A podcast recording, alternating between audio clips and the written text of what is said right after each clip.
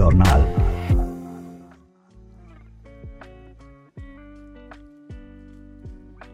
درودی گرم دارم خدمت شما شنوندگان عزیز. من نگار سروریشایی هستم. امروز در تاریخ 20 فوریه 2022 برابر با یکم اسفند ماه 1400 ژورنال شماره 39 رو به سردبیری کیوان جاوید و نوشته اسقر کریمی، سیما بهاری، مریم نمازی، آوا عدالت و نسان نودینیان و پتی دومینیتاس رو مرور خواهیم کرد. با ما همراه باشید.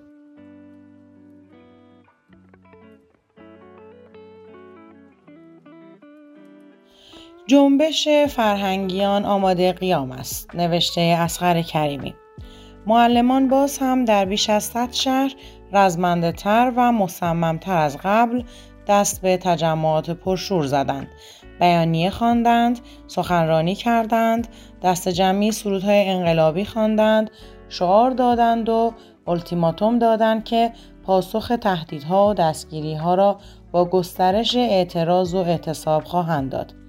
در تجمعات روز سیوم بهمن ماه دولت رئیسی را پوشالی خواندند و دولت و مجلس نورچشمی خامنه ای را قارتگر صندوق ذخیرهشان معرفی کردند.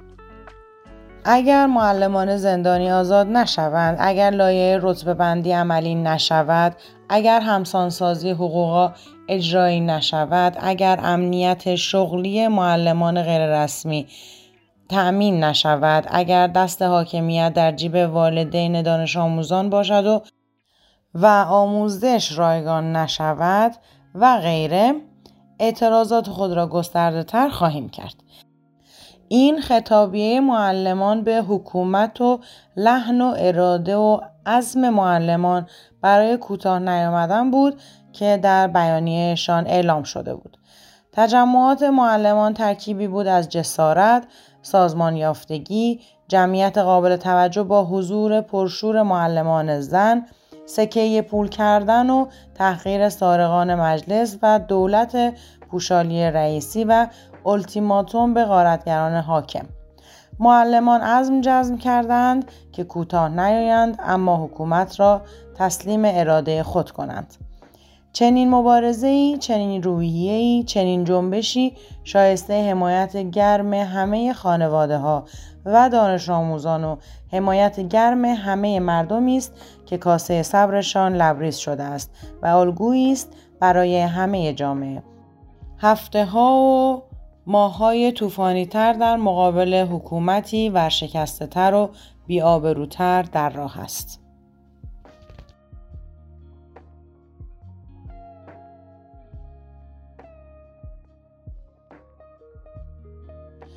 تبادل بشردوستانه تروریست ها با گروگان های بیگناه نوشته سیما بهاری حسین امیر عبداللهیان وزیر خارجه رژیم در یکی از نشست های کنفرانس امنیتی مونیخ اعلام کرد که تهران برای تبادل زندانی با واشنگتن آماده است.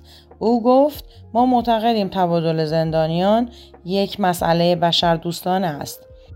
جمهوری اسلامی برای اینکه پای میز مذاکره احیای برجام مورد قبول واقع شود باید شروطی را بپذیرد.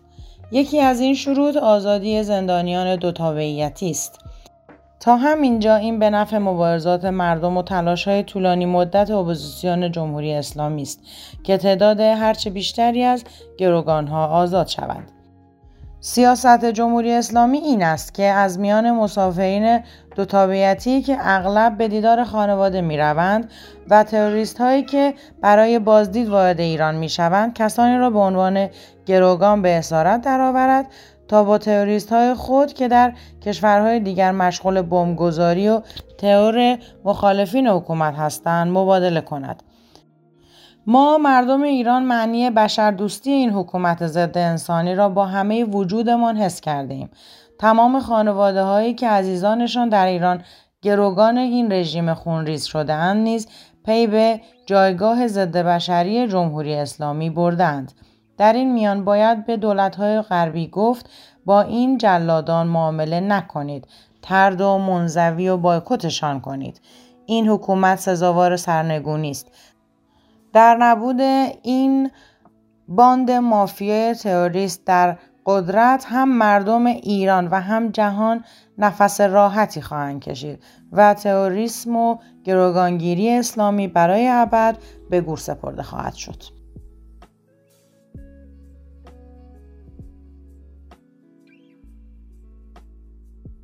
دادگاه لاهه و جنایات جمهوری اسلامی در سوریه نوشته مریم نمازی مرکز اسناد حقوق بشر ایران و وکیل دادگاه هیدی دیکستال از دادگاه کیفری بین المللی در لاهه درخواست کردند که نقش حکومت اسلامی ایران در جنایات جنگی در سوریه را مورد رسیدگی قرار دهد.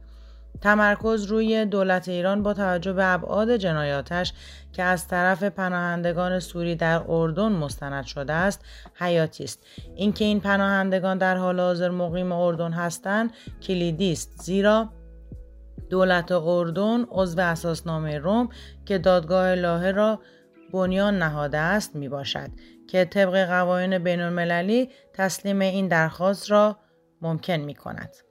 رژیم اسلامی ایران ده میلیارد دلار برای تسلیح، آموزش و تجهیز نیروهای نظامی بشار اسد و همچنین در حمایت از گروههایی مانند حزب الله لبنان به منظور سرکوب انقلاب مردم و حفاظت از حکومت اسد هزینه کرده است.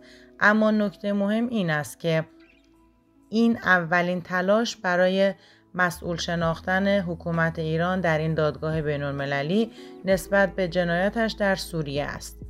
این اقدام در عین حال وسعت جنایات جنگی رژیم اسلامی ایران از جمله نقش آن در کمک به سرکوب اعتراضات مردم و نظارت بر شکنجه و اعدام مخالفین در زندانهای سوریه و همچنین گرسنگی دادن به مردم و جابجایی اجباری آنها را برجسته می کند.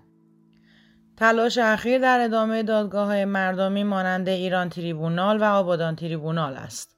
در عین حال سند دیگری است بر چندین دهه جنایات حکومت اسلامی علیه مردم ایران، سوریه، عراق و مناطق دیگر جنایاتی که نه فراموش خواهند شد و نه بخشوده می شوند.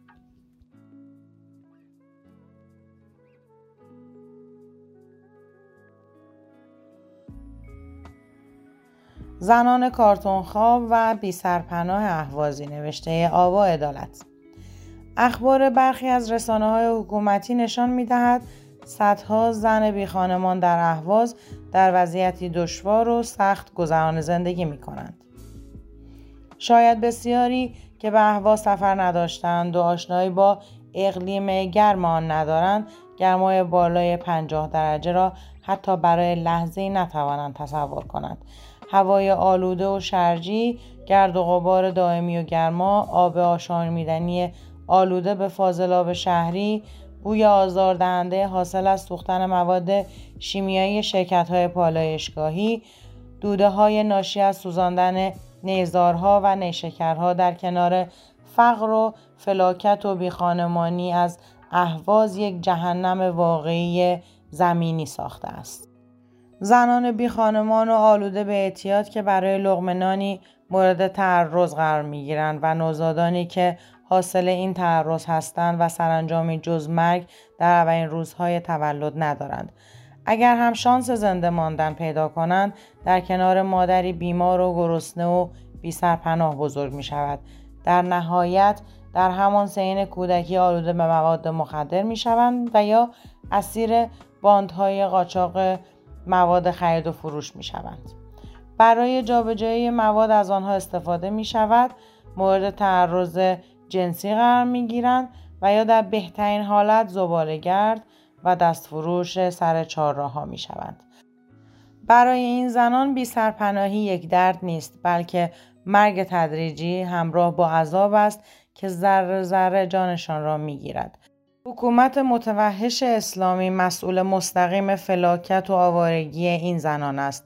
آیا همین امروز معترضین و مبارزین جنبش های اعتراضی می توانند به کمک این دردمندان بشتابند؟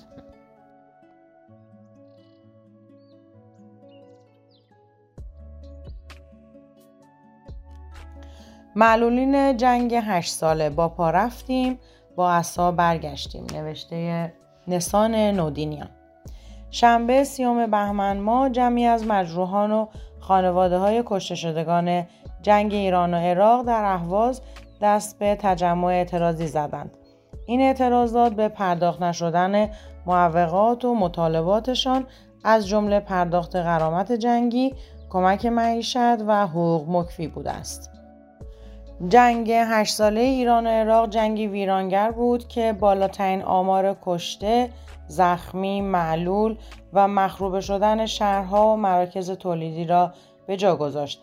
85 هزار بسیجی و 48 هزار ارتشی بیش از 33 هزار دانش آموز و بیش از 3500 دانشجو نیز کشته شدند. آمار مجروحین در این جنگ 672 هزار نفر بوده است. آمار کشته ها و زخمی ها بیش از یک میلیون نفر است. اکثریت غریب به اتفاق این معلولین جنگی مردمانی زحمتکش هستند که در شرایط فقر و بیکاری زندگی می کنند. خدمات پزشکی و رفاهی به معلولین زیر صفر است. معلولین جنگ ایران و عراق و خانواده های کشته شدگان در اعتراضات می‌گویند با پا رفتیم و با عصا برگشتیم. این فریاد اعتراضی و جانکاه اما هنوز چهره تمام ایار مصیبت های ویرانگر جنگ نیست. میلیون ها نفر آواره شدند. هست و نیست و اندوخته زندگیشان و سرپناهاشان تومه بمباران های وحشتناک و راکت ها شده است. چند میلیون کودک از تحصیل محروم شدند چند میلیون کارگر بیکار شدند. قربانیان جنگ هشت ساله ایران و عراق میلیونی هستند.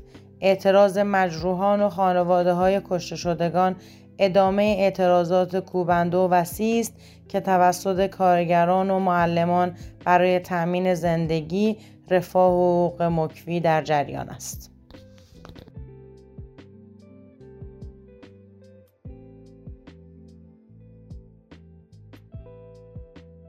معجون سمی مذهب و مرسالاری نوشته پتی دوبینیتاس. شش سال پیش محمد وسیم خواهر 26 ساله خود قندیل بلوچ را به قتل رساند.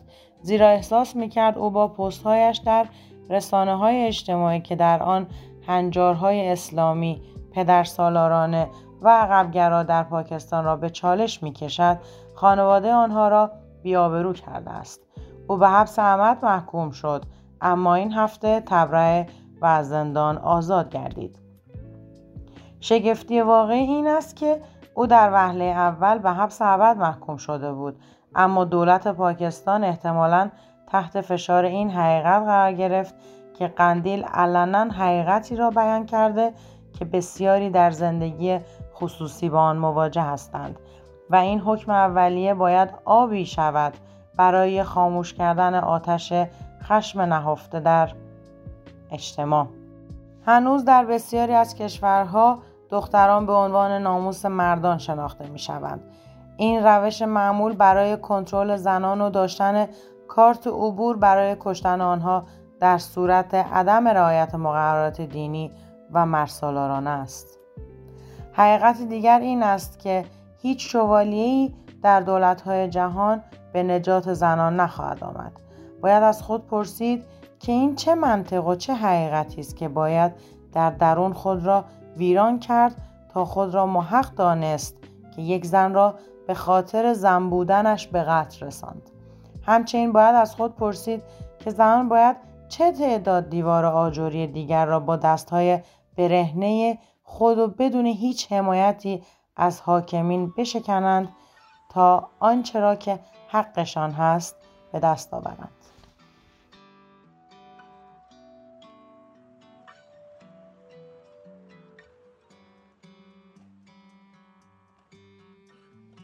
شنوندگان عزیز به پایان پادکست ژورنال شماره 39 به سردبیری کیوان جاوید رسیدیم. در این شماره از ژورنال نوشته اسقر کریمی با عنوان جنبش فرهنگیان آماده قیام است. و نوشته سیما بهاری با عنوان تبادل بشردوستانه تروریست با گروگان های بیگنا نوشته مریم نمازی دادگاه لاهه و جنایت جمهوری اسلامی در سوریه. نوشته آوا عدالت زنان کارتون خواب و بی سرپناه اهوازی معلولین جنگ هشت ساله با پا رفتیم و با حسا برگشتیم نوشته نسان نودینیان. و در آخر مجون سمی مذهب و مرسالاری نوشته پتی دومینیتاس رو مرور کردیم. من نگار سرورشوی از شما تشکر می کنم که با ما همراه بودید. شماره تماس با نشریه شماره واتساپ و تلگرام 2044 77 88 98 86 43 می باشد روز و روزگار خوش.